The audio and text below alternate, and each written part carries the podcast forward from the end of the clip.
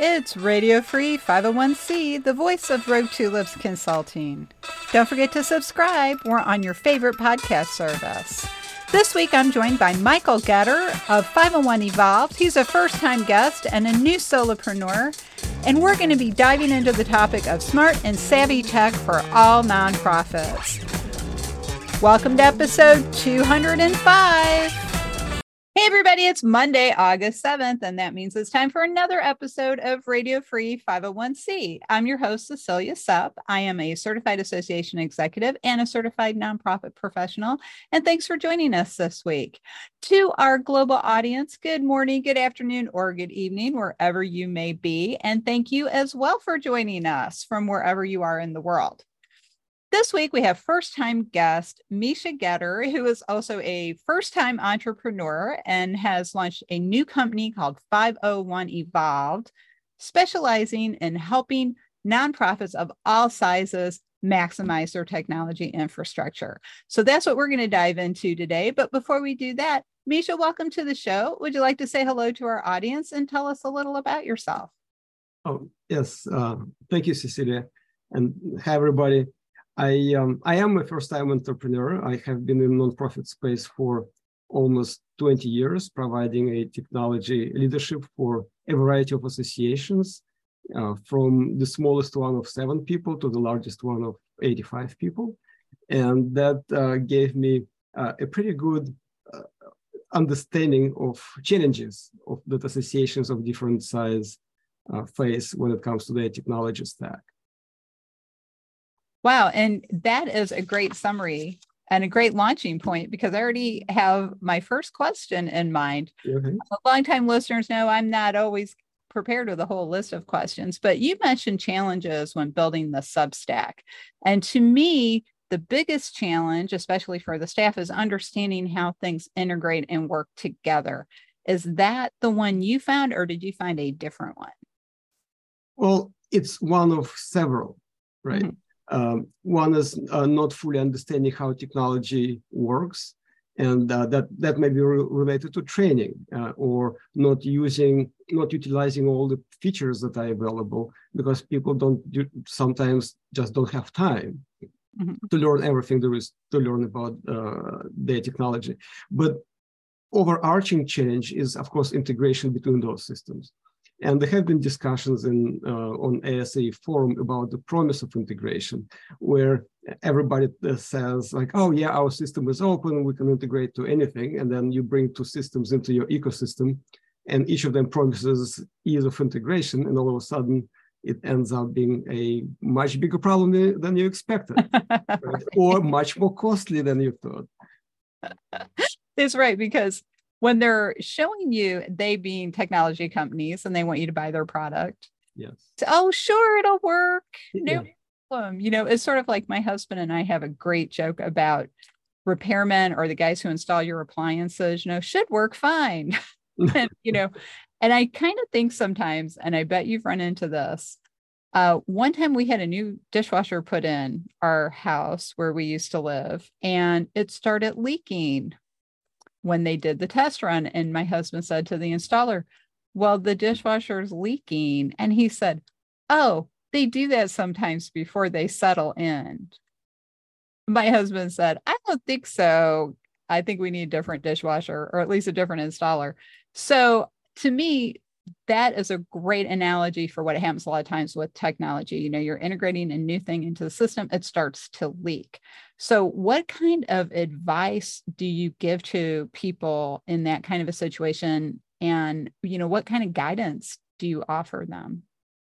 Well, uh, generally, my vision that I have been fairly vocal about over the past couple of years is to select systems that open uh, that off, offer not just open APIs and open integrations, but that offer out of the box integrations with existing uh, integration platforms. Mm-hmm. And uh, some of you may have heard term iPaaS, integration platform as a service. And one of the biggest players in the space is Zapier. And many people probably heard about Zapier. Um, it's sometimes advertised on TV or on YouTube. There are other players like Tray.io or Make.com and Shuffle Exchange and Boomi and there is a wide variety of them, and they have different levels of complexity. But Zapier comes to mind because it offers out of the box standard integrations with over 5,000 software products out there, right? Which include Microsoft and Google and DocuSign and uh, Cvent and iMIS and uh, MailChimp, you name it. Everything wow. already offers integration with Zapier platform. So if you happen to look uh, for a new system to bring into your into your IT stack, right? Um, it, it, would probably make sense to, to first of all look at existing systems that are going to stay with you for a little bit, see if they happen to offer standard integrations with one of those platforms, and then choose the next one that integrates with the platform that may or can already be used based on your existing systems, right? Um, and of course, when I was um, when I was selecting an AMS, for example, for uh, my past uh, company I worked for, organization I worked for, um, I didn't just ask them about their APIs and how well they can integrate it with others. And I didn't just talk with their other customers and other organizations that uh, purchase their systems. I also spoke with other vendors and development teams that had to write integrations with them. And I uh, and I asked them, how was your experience integrating with that vendor? And their feedback to me was even more important than feedback of some other organizations that said, oh, yeah, the system worked well. When the developers told me that it was the best experience we've ever had integrating with this particular AMS because they have the cleanest APIs, APIs, the best documentation, and things just work, that meant to me that uh, integration experience overall moving forward will be better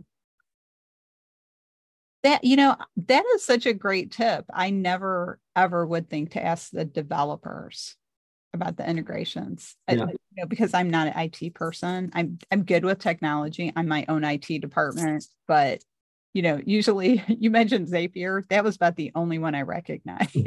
You said all the different platforms you can get the integrations from. And of course i use you know integrations with Google because I use Google Workspace. But that, wow, you know, never even thought of that. So, but now when people are working together in, you know, any size organization, people get fascinated with a software package or we need this integration because they decide they like it. Maybe it's a new shiny bright thing.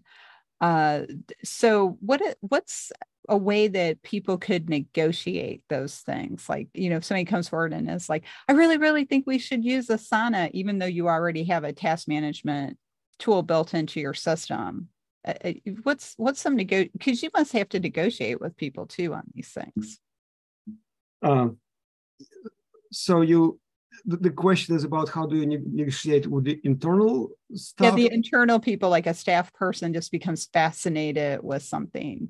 Yes, you know? that, that that is a change. and, and and sometimes sometimes what I see happen, uh, a new employee comes on board. Um, a, a, possibly higher level employee, like a, a new C level or VP level, head of a department level comes in, who used, let's say, Asana in their previous organization they use it for like three, four, five years. They're really comfortable with it. They they're very fast with it. So and they want to use that exact system in the new organization they came in. It's like, well, you guys use that. I use Asana. It's so much better.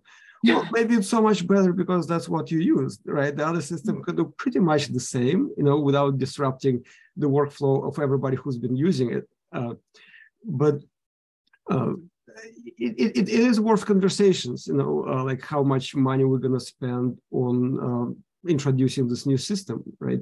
And what's the productivity loss for maybe you, one person, learning what we already have versus the rest of the staff le- learning the new system that you're about to bring, right?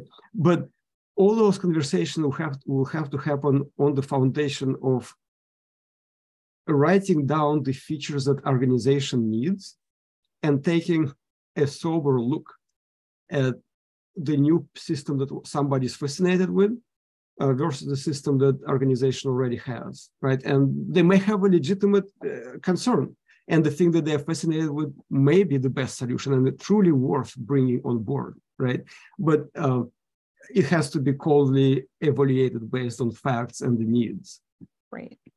Well, and I think, and you probably come across this too, because I know I have throughout my career. You know, people will have a system like they'll have Microsoft 365, yeah. and it does pretty much everything you need, especially if you have the SharePoint platform as well, which they may have start calling that something else too. But uh, when I was a CEO at a an association for nursing home administrators, we had Microsoft 365, we had SharePoint, and yet they had piled on a patchwork quilt of other things like Asana to manage tasks. And I said, but it's already built into Outlook we have a task thing in Outlook. Uh, the database didn't talk to the website. The website didn't talk to the database. Uh, right before an annual meeting, I said, well, you know, maybe we should update the website. It's been a really long time. I see we're many, many versions out of date. Uh, the staff was afraid the website would crash if they did it. So there's there's all of those kind of things um, that you already have. Like one of the things, and I had never even heard of this one, I of course had heard of Asana because that's pretty popular task management package, but uh, they were using something called Blue Sky to do meeting minutes for like committee meetings. And I said, Well, what do you do with Blue Sky? Well, you like type the notes up in Microsoft Word and then you put it in Blue Sky and it makes it a PDF. And I said, well, wouldn't it make more sense and save us a lot of time to your point about staff time being used well? Wouldn't it make more sense to just put in Microsoft Word? And if you need to make it a PDF, you can, oh, thank you so much. That would be, and I'm like, why do you even do this? The previous CEO thought it was a good idea. I was I, like, oh, you know. You absolutely right, and I am finding this patchwork uh, very duplicative uh, collections of systems like um, many organizations use Microsoft Office 365 that off- offers already SharePoint and Microsoft Teams that mm-hmm. come with to do uh, to do tasking, right, and Planner and uh, OneNote and a full productivity and collaboration suite. Uh, that might not be as powerful as Asana, but for many tasks and for many workflows, um, Microsoft Planner sort of resembles Trello. I, I, don't know if people familiar with Trello. I think many many heard of it. Does adequate enough job to move the projects along, right? But then people use also Slack and Google Docs and uh, uh, and Dropbox while having SharePoint. So it does take some work to simplify those things and educate people that no, it doesn't. We don't need to use all those systems because one suite and Microsoft can do all that, right? Uh, it, it, it, again, it will you will experience some discomfort and some productivity uh, drop because you have to learn to move from Dropbox to to SharePoint.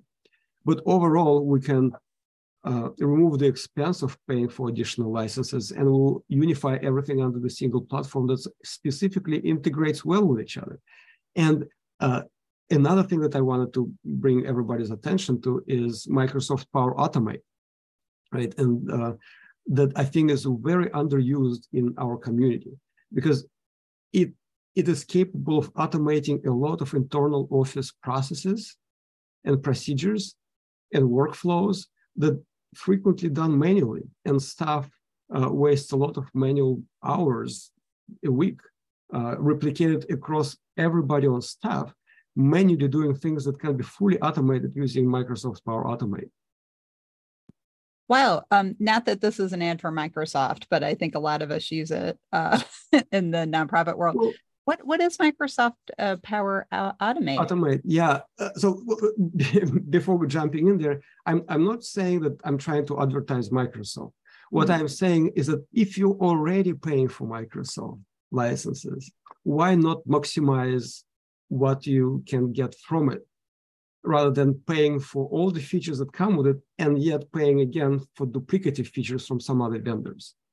Mm-hmm. That's that, so uh, my idea is to save money, right, and use existing tools to maximize their potential and uh, the benefit organization gets from it.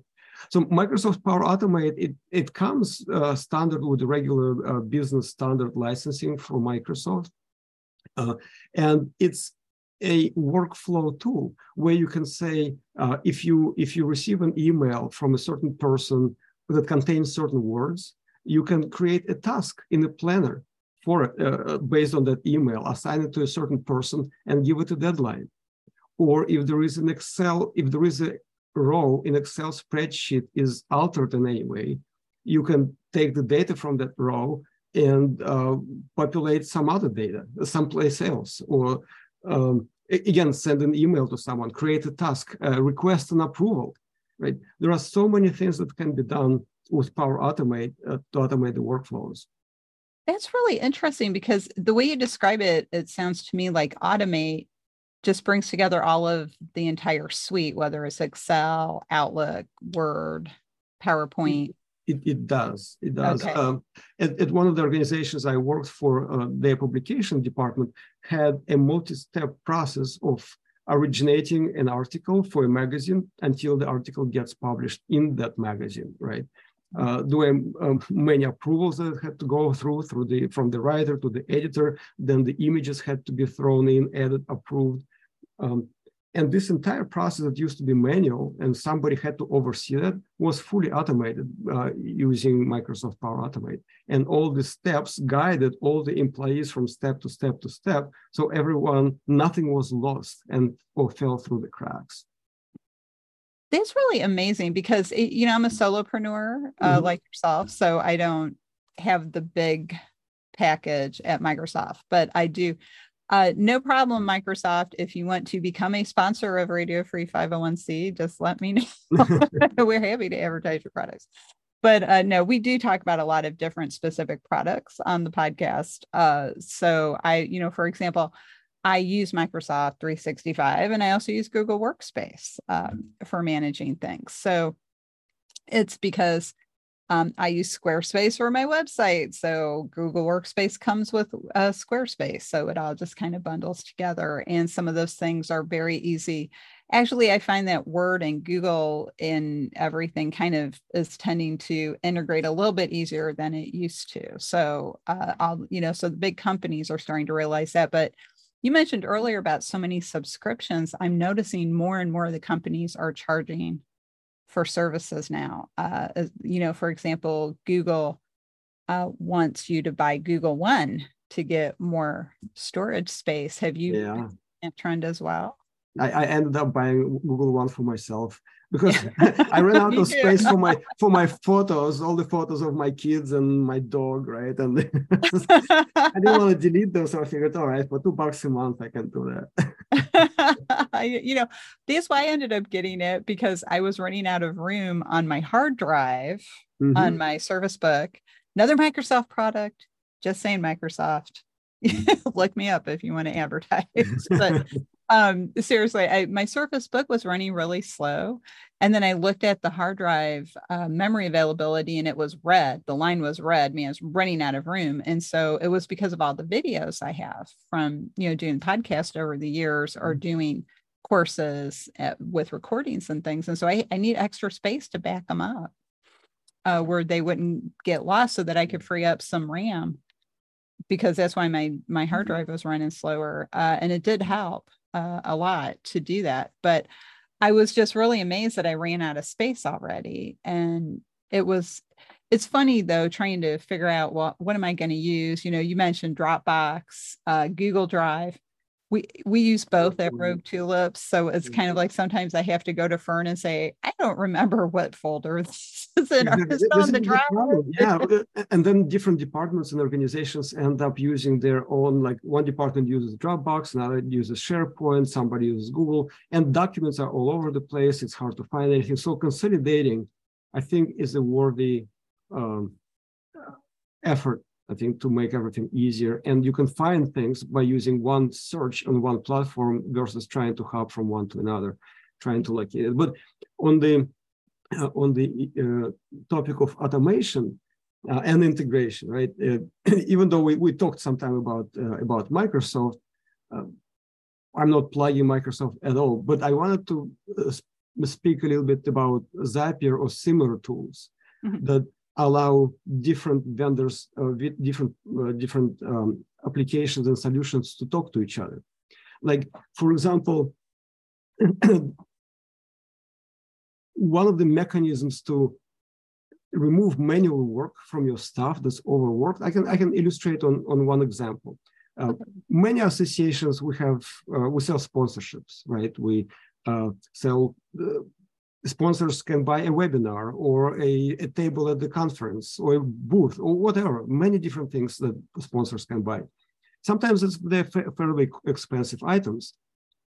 In our organization, every time a sponsor purchases something, a, an internal staffer would have to go to um, Adobe eSign uh, platform and bring up the template for signature, put in the name and the phone number and email address and address of the person who purchased the, the, uh, uh, the sponsorship item and email it to them for e-signature before we can deliver the uh, what was agreed upon under the sponsorship contract.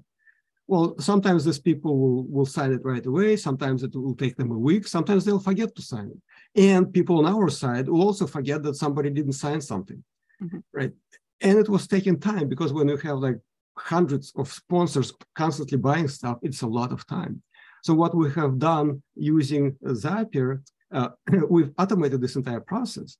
So whenever somebody purchases sponsorship from our AMS, it instantly uh, alerted Zapier about this event, and Zapier in turn activated a DocuSign template, automatically entered the name and email address and, and all the relevant information of the person who needs to sign into the template, emailed it to whoever needed to sign on the, on the sponsor side, and also created a task in Microsoft Office uh, for an internal staffer to double check a week from now whether this document was signed or not.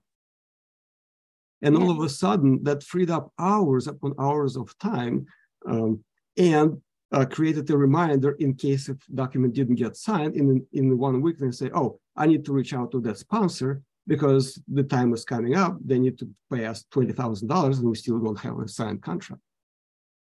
It's just one example of many that can be done sometimes even stringing Zapier automations and integration into the Microsoft Power Automate.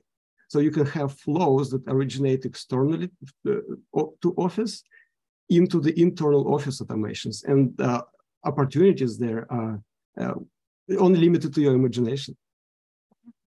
That's really, you know, when you when somebody like yourself with all this knowledge and experience explains it, you just go, wow, they they really makes so much sense. Why didn't we notice that? And you know, it, it's like I always say, if uh, people didn't need an objective third party to look at things and see what they're missing, consultants wouldn't have any work. I mean, that, that's really why you bring in somebody like us because we see things differently and we can find those things and integrations and, and points and, and save you that time and effort but I also think an important thing that relates to technology infrastructure, believe it or not, it might sound like a leap, but it's really not. And that's knowledge management. Because if you have everybody sharing everything in one place, whether it's Dropbox or SharePoint or Google Drive, whatever it is, you come up with your protocol for naming and placement and where you put it, and everybody has it. So, like I've worked at places where they had a central F drive, and that's where everything has to be saved, for example. Uh, that's the major share drive. The reason that's important is because if people leave their job to go take another job, or they retire, or whatever life change happens to them, how are you supposed to find their stuff? And if it's on their hard drive, even if it's uh, the organization's computer, how are you supposed to figure out how they were filing it? So it's really important to have that as well for your knowledge management overall going forward in the future. Yes, uh, that is excellent point. And we actually instituted policy where people were not, I can't say not allowed, but were asked to not keep any corporate related information on their laptops, even though the laptops were shipped to them. Mm-hmm. Everything, uh, since we work in Microsoft Office environment, right? Everybody has a space in the in the cloud, and we even asked not to keep anything on people's sort of corporate OneDrives because it still sort of belongs to them. Because all the work is done on some kind of project. So if we use, let's say, teams and channels for, for your departments and for and teams around specific projects and channels to work on specific workflows in those for those projects, then they become storage of all the necessary artifacts. So if and because you work for some kind of project or for some kind of departments, everything you work on should be stored in there. So uh, after we instituted this this policy, whenever somebody left, nobody ever had to scramble to find like where those people kept their files because they were always available to everybody with few exceptions like for example human resources of course cannot keep files available to everyone right or executive director. There are some personal things that may need to be kept somewhat hidden right or protected. But those are exceptions. Yeah normally yeah. for project work yeah that that that should be all on the shared space well, and, and you know, excellent point about privacy and confidentiality too, because yeah. that that is something we always have to be aware of uh, for people. So, one of the things you and I talked about as we were planning this episode was your AMS. So, and one of the things you mentioned is that the AMS is not necessarily the center of the universe. So, I think that's a really good point but one of the things I've been talking to other IT people about the last couple of years is the future and or the fate of the AMS. There are people out there who do the kind of work you do who think the integrated AMS is going the way of the dinosaur and that we shouldn't have it anymore. So I was wondering, what are your thoughts on that? I, I fully agree with that. I, I, well, I don't think there is no room for AMS in the future. I think AMS is here to stay and must be an integral part of every organization, right? But mm-hmm. as integrated AMS, or I should say monolithic AMS, right? This is the type of AMS that tries to do all those different things. Uh, in addition to member management, they try to do events, they try to do grant management, they try to uh, uh, do 50, like learning management. They they try to do like all those different things that AMS is trying to do. That end up failing or doing substandard job at all those other modules because there's just they just simply don't have this singular focus on improving that particular module right? The, the ams part may be good but everything else is sort of mediocre. So uh, after i have realized uh, or my, my um, I guess, philosophy have, have evolved towards iPaaS-based architecture, uh, I, I, I, started to preach this sort of um, best of fit architectures, right? When you choose systems that are best for what you need. Not necessarily, you, you may have heard term best of breed, right? This is this may not necessarily the best approach because best of breed usually quite expensive and not everybody can afford the best of breed and may not necessarily need the best of breed. So you choose a system that really fits your needs as, as organization, right? And as long as it is it, it, can be integrated into the overall architecture using Zapier, for example, or something else, that's probably going to be an optimal thing when you can easily plug system into your architecture or when they no longer need meet your needs, unplug it, purchase something else and plug it in its place. And uh, this way, MS stops being the center of your universe. And it's never really meant to be a center of the universe. We can we we, we kept talking about uh, AMS. With all the data has to come into the AMS. You can't really accomplish that. They're not built to accommodate data from all other peripheral systems that your members touch, from all the touch points, right? So, and, and this this actually led to the rise of uh, data lakes and data analytics platforms like Association Analytics, for example, or Gravitate Solutions, or a couple others, because AMS just cannot do that. So let AMS do what it's best at, managing members and renewals and and and uh, um, and activities around the membership, right? And let other systems integrate with it, and let the uh, data lake absorb all this data, and then provide you dashboards and reports and analytics. And in this architecture, any system can be easier, easily replaced. Well, not easily. I mean, nothing is easy, right? Yeah, right. no, right. if only it were. but but at least it's it's it's surmountable challenge. Hmm. No, this really, you know, and you mentioned, I'm glad you mentioned that about data lakes because I, you know, a few, uh, more than a few years ago now, I guess it was like back in 2017, 2018, we were talking about data warehouses and we wouldn't be able to access the stuff in the data warehouse. Mm-hmm. We were talking about data lakes. Then we were talking about data wells. Now we're talking about data rivers. I mean, what exactly are we, are we fishing? What are we doing with our data now? What are we calling it? Actually, I like, I don't know what, what to call this thing, right? But the data needs to have a place. Right? Mm-hmm. It needs to have a place, and um, preferably you would be you will retain ownership of this data.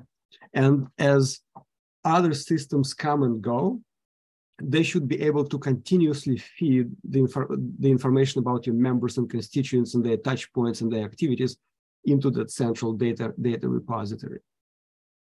Well, lake, river, yeah, it was like a lake. Somebody told me one time, oh, it's a lake now because it all sits there together. And then somebody said, oh, now it's a river because the data is constantly evolving and changing and moving. And I'm like, okay, because you know, it's been my experience. Once data gets captured in a field, it's that's pretty much it. well, they, I, in the record, it's it's old now. Well, the, the, the point is the, the whole, the, so the whole point of the integration between all of, all, all of those systems is that the data is constantly updated. So it's not, it doesn't get stale. So let's say information about your member goes into the data lake. As soon as this member changes their last name or phone number, email addresses, address, it instantly notifies the, not notifies the data lake system and says, okay, here's the new information about that member. So that has to stay current. So the data governance and how the data flows across, between those systems um, is an important consideration. Well, and I know with tech stacks, and and actually, um, Misha, for the audience who may not know exactly what tech stack means, could you explain that?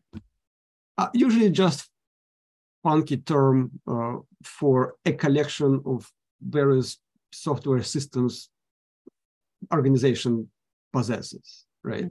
So if you have Microsoft Office and Dropbox and an AMS and a learning management system, and an event management system, right, and an email marketing system, uh, an abstract submission system and speaker management system, all of those things together are usually called tech stack, right? Okay. All so yeah. I, I, just wanted to make sure everybody kind of knew what that meant because I, I learned that term when I was doing a certification for virtual it was actually a certificate program for virtual event planning and uh, they kept talking about the tech stack. You have to build your tech stack for your virtual event. And I was like, oh, what a cool word. And I used it like every chance I got for about three months after that. I was like, well, you know, when you're discussing your tech stack, you know, we have to take all these things into account. But it's basically all the things you've been talking about. Does it integrate? Are there integrations we need to add to that to make it work? And and I think maybe we all have done something like this in our career without thinking about it that way because we think about we have the AMS, we have the integrated AMS. Well, that means it has other add-ons, like it comes with a website, and the website includes a blog, and you can have an online community. Uh, there's some out there that are like that, but you still need to have external integrations. Like, for example, I know there's some out there you have to still get an integration, go to QuickBooks if you want to use the QuickBooks add in or whatever, Quicken, whichever one you're using. So there's a lot of different things like that as well. So I think when we're talking about that, you a lot of people, of course, we all know what AMS means, association management system, but customer relationship management, CRMs, I'm seeing a lot of people start to use those instead of an AMS. Uh, what have you seen that or what are your thoughts on that? I, I see some of that. I haven't personally had any experience with with using uh, CRMs in place of AMS. And in fact, I don't I prefer not to use the term AMS, Association Management System, because Uh, I prefer to use MMS, which is Member Management System, right? Because I want to be more specific about what's the goal of that piece of software is. And in my world, the goal of that piece of software is manage members, not to manage an entire association. Because we have that tech stack, we have different systems that allow association to function. So as a term, association management system, I would try. I prefer to never speak of that again and just get, get knowledge.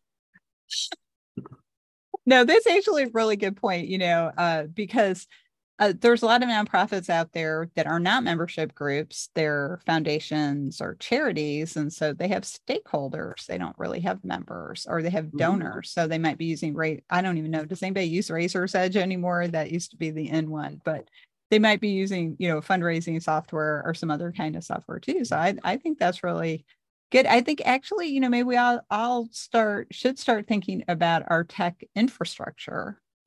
And that's going to change.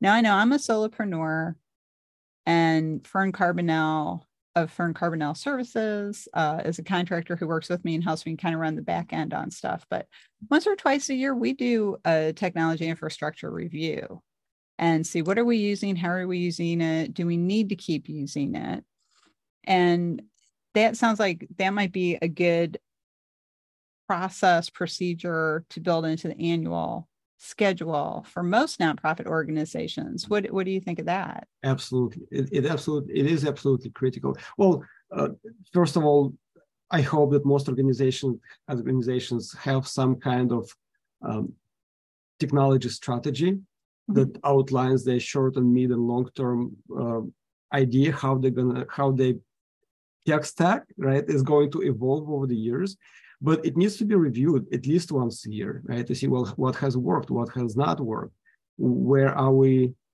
on those different systems? When the when uh, renewal times comes up do we need to replace that system or not? Is, has it been functioning? Has, has we made had we make a mistake bringing system x into the fold and should we reevaluate it and take it out? So uh, continuous review is, is is also also critical. But in addition, I think what some what happens frequently in associations, especially in the smaller side of the spectrum, who do not have a uh, IT person or CIO kind of person who oversees the overall strategy. Frequently, departments just go out on their own and just buy software that seems to fit their needs like mm-hmm. a membership department will go out and research member management systems and like something and bring it into the fold. Or event man- events department will go bring event system without necessarily talking it through with everybody else or, or involving entire organization in making those decisions. So as a result they'll bring in the system that perhaps answers their specific needs but doesn't work well with all other systems that are used in that organization but because they already signed the three-year contract, the rest of the organization has to deal with this pain of the system that either does not talk to theirs, right, for the next three years, right, or, or presents significant challenges and requires manual workaround, some kind of Excel spreadsheet uploads and downloads and manual cleanup because something doesn't work. Um, so having a uh, some kind of IT person, maybe there are many organizations that offer fractional CIO services, right? Uh, if you if you don't have your own to oversee and have this holistic view of your organization understands its needs across all departments and help guide the strategy of selecting systems that will be good for the whole of the organization as opposed to like let's say just one department will go a long way uh, to the future well, you know, I'm just kind of shuddering hearing you describe that scenario because it happens and it happens a lot. It does. Uh, and I am just shuddering hearing that because as an executive, that's just not how you make decisions. It is, you don't have one department just run off and buy some software, go, oh, look what I got. It, it mm-hmm. just doesn't work that way. And it can't work that way if you want to have an integrated system that actually saves you time and doesn't cost you more time, which I know is one of the points that you have brought home to us today in this conversation about that is, is the integrations aren't helping you they're actually hurting you in the long run. Yeah. But that's just like a whole other issue with the let's i went out and bought a different software package that doesn't talk to anything or anyone you know and it's all mine. And i guess sometimes people think that is uh, job security or something. It's, it's like the people who hold their knowledge really close to the vest because they think they'll never get fired because well i'm the only one who knows this yeah. yeah.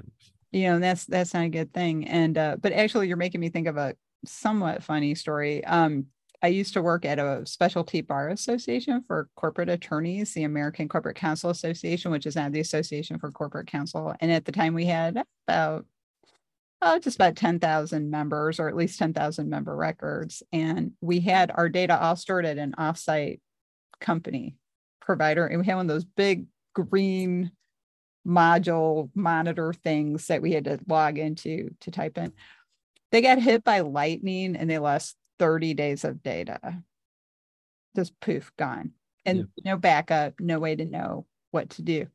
So our director of membership and marketing at the time that she was tasked with okay you need to go out and find us a new system that we can bring in house because she made a pitch and she made the argument. She had a good proposal. So the C- cse chief staff executive said yeah i think it's a good idea. Go out and then find out what we should do. So she found a you know an apple based database system said okay we can get all of our records. They're going to be imported into the system all the records that are not updated will be all uppercase and we'll know. And then we're going to send out a letter to all the members. That's how long ago this was. We still sent mail to people, send it out to everybody. And then the ones who send it back with corrections will update it and then we'll know every time, every time we've updated a record because we'll we'll fix it to title case. Out of the 10,000 people we sent it to, like 8,200 of them responded we had mailbag after mailbag after mailbag coming into the office and we had to stay late work weekends to go through these 8000 pieces of paper mm-hmm. update everything. So i think you know that's a prime example of how far we've come i think with technology and the ability to do backups. There's lots of different backup systems out there. Uh, you know there's like i personally use carbonite. There you know we've already talked about google one being able you can expand your online cloud storage and things like that. So I think when we think of if we kind of try to think back to the way we used to have to do things where we did do a lot of manual things, it it brings us back to that old thing of charging people $25 to apply. And that was because somebody had to manually enter it into the data system. But every mm-hmm. time you do that, you're opening a door to making errors and having bad data. And so some of the things that you've brought up today have really shown a light on that i think about where where are we keeping the data and then how are we grabbing the data whether it's in a river or a mm-hmm. warehouse or a lake wherever you happen to keep your data. Mm-hmm. So mm-hmm. no that was really great. Well this has been a wonderful conversation. I i am not an it expert like you are but i love talking about technology and, and how it's a tool to help us get our work done easier and quicker uh, and better and bring our teams together uh, you also mentioned about it can make us more creative. Did you want to make a quick comment on how it unleashes our creativity? Uh, well, that was in a slightly different context when I when we were talking about how uh, technology can automate. I, am not going to touch on the um, Chat GPT and uh, AI conversations because that's oh. a completely different topic, right? That's another episode. That's another episode, right? uh, but within the context of what we were uh, talking about, integrations and automations, um, being able to automate the daily routine grinding work of your staff, right? Releases their time to be more creative, right? Finding more creative solutions for your members, right? For, for your organization, improving things, thinking bigger, uh, as opposed to being mired every day in updating member records, for example. That can be, that those updating member records can be most likely automated. And uh, I say most likely because it, um, yeah, my previous job, we automated a lot of uh, fields that were changing in one place. We automated we created automated processes that will change them in some other place somewhere else. Something that used to be manual or required the data dumps and uploads. All of that instantly was happening through the automation. And all of a sudden people still, now they free from this mundane mind numbing work. And and and some express fear like well we're going to automate my my job out of existence. No it actually gives you I can't say like gives you wings, right? No, but it keeps your mind up for to, to be a more productive member of the uh, employee for your organization, right? And focus on uh, creating member value uh, versus then on these mundane things that um, you sort of feel like you're part of a machine, you know. yeah well and and that answers the question uh, that we all have trying to manage everything that we need to do administrative things technology things and then we want to do these other bigger things. And that answers the question if only if only i had more time yeah. if only i had more energy i could do these other things. And so that's what a lot of the information and advice you shared in this episode uh, can help us do. So now, I know you're first time guest, so I will uh, just let you know. I always like to ask my guest, what is the one thought you would like the audience to take away today from this wonderful conversation about better using our technology? And then how can they get in touch with you if they'd like to follow up or learn more? Well, um, I guess the, the main idea is that technology now has evolved to the point where any organization, even a very small one, even an organization of one or two staff, right, uh, can afford automations and integrations that are offered by the standardized platform. I, I, I can share that at my organization, uh, all these automations we were running on Zapier cost us $600 a year, a year, right? So that, that becomes, and there were lots of automations running, right? And there are other platforms that are even cheaper than that uh, like for some example, make.com. So don't let yourself think that it's out of reach because it's difficult or expensive. It's now technology made it easy and inexpensive and uh, uh, achievable without major or significant effort or need to study, right? So help is out there. It doesn't cost much, and anybody can become a very efficient um, uh, organization and be able to accelerate your uh, internal processes and uh, and member service delivery. Yeah, it's it's out it's it's there. So the time is now. That's great. Well, how can how can people get in touch with you, Misha, if they'd like to uh, talk with you some more, or or perhaps work with you? Well, uh, my email is Misha, M I S H A, at 501evolved.com. So uh, that's the easiest way to reach me. Excellent. Well, thank you so much. And I love your company name. right. It stands out. I really like it. So, well, I want to thank Misha for joining me this week to share all of his knowledge. Well, not all of it, but a good peek into his knowledge. Uh, he can do for all of us when it comes to technology questions and helping us find the best solutions. And we all know that technology is a really important part of what we do every day, even if we're not thinking about it. So uh, thank you for joining me, Misha. Absolutely. It was a delightful conversation. Thank you so much. Oh, you are welcome. Thank you. So, well, we have to go rogue for now, but we'll be back next time with another exciting episode of Radio Free 501c. If you haven't already subscribed or followed up, followed us, uh, please do. You can subscribe on YouTube. You can follow us on Spotify. We've done way more episodes than the Duchess of Sussex. Yes, I keep teasing her about that, but you know it's fun. Anyway, so you can follow us on Spotify, subscribe on YouTube, or you can find us on your favorite podcast platform. We're on all the major services. So look us up. And uh, if you'd like to learn more about Rogue Tulips Consulting and how we can help you bloom outside the box, check out our website, roguetulips.com. You can look at our services page. And if you don't see exactly what you're looking for, contact me and we'll talk about it.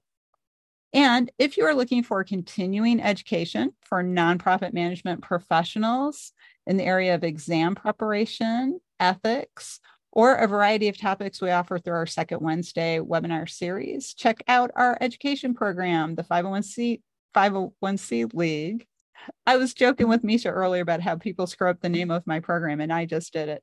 The 501c League is an education program so big, it has its own website, the 501c League net. So check out both of those. Contact me if you have questions. And on behalf of Misha and myself, thanks for joining us.